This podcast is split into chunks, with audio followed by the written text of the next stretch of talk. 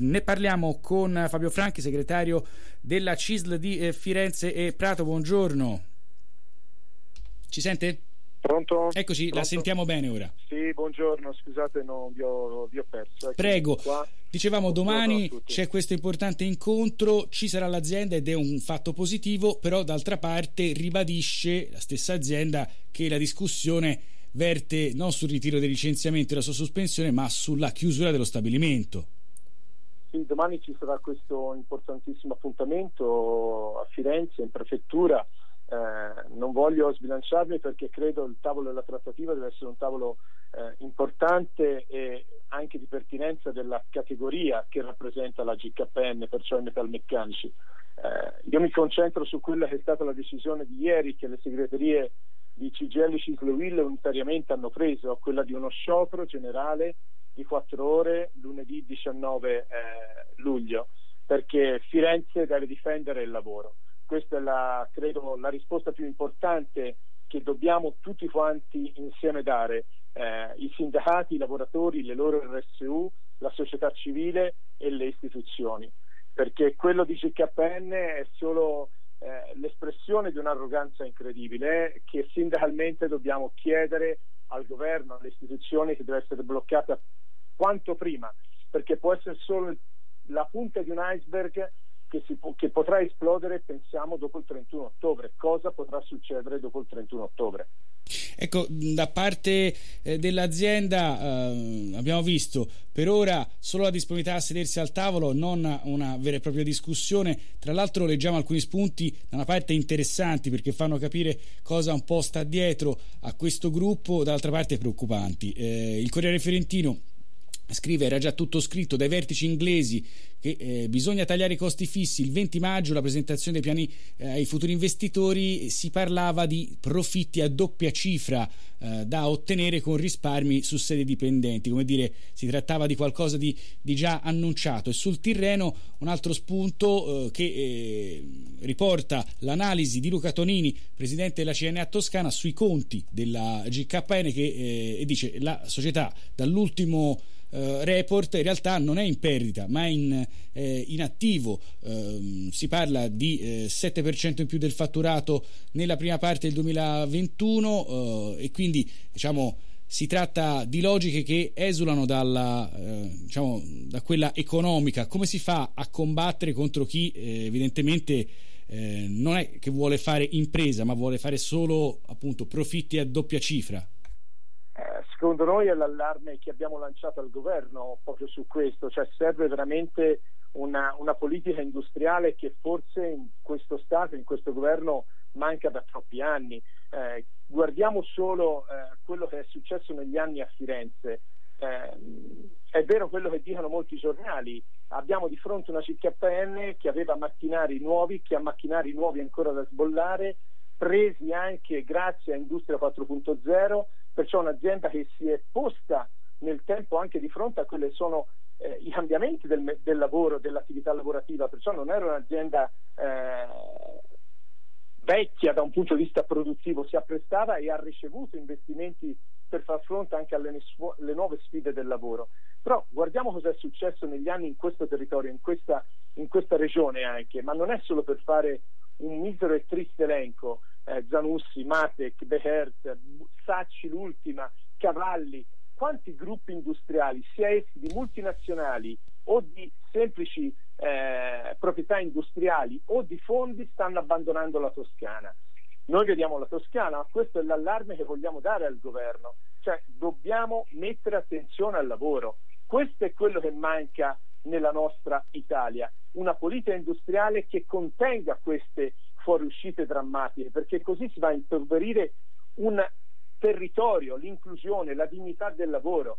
Ecco perché noi lunedì sciopereremo. Al di là non voglio sottovalutare la GKN che è una ferita incredibile, ma non lo possiamo limitare solo al fatto della GKN. Siamo preoccupati dopo il 31 ottobre, ma siamo preoccupati per quello che vuol dire il lavoro in Toscana e in Italia. Ci vuole un'attenzione del governo al lavoro e questo credo sarà ancora più importante in vista dei tanti miliardi che dal PNRR arriveranno in terra di Toscana come in tutta Italia. ci vuole una rinnovata politica industriale.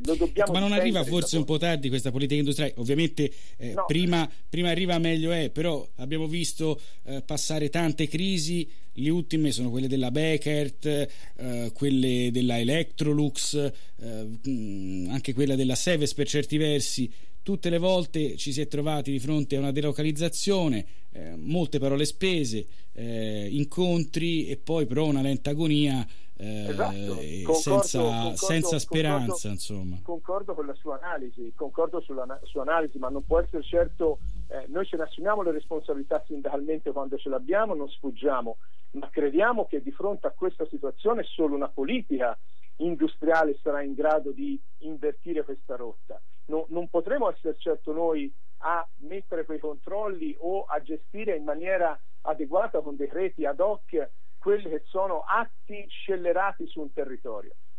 Cioè qui da un giorno a un altro con una mail è stato licenziato 422 persone di fronte a una situazione industriale, come diceva lei, anche di profitto, anche in un settore, anche in un settore che sicuramente ha delle necessità di riforma perché L'elettrico sicuramente è una grande novità, ma la CKN aveva tutte le condizioni per poter rispondere a quelle novità che il mercato del lavoro, la produttività avrebbe richiesto.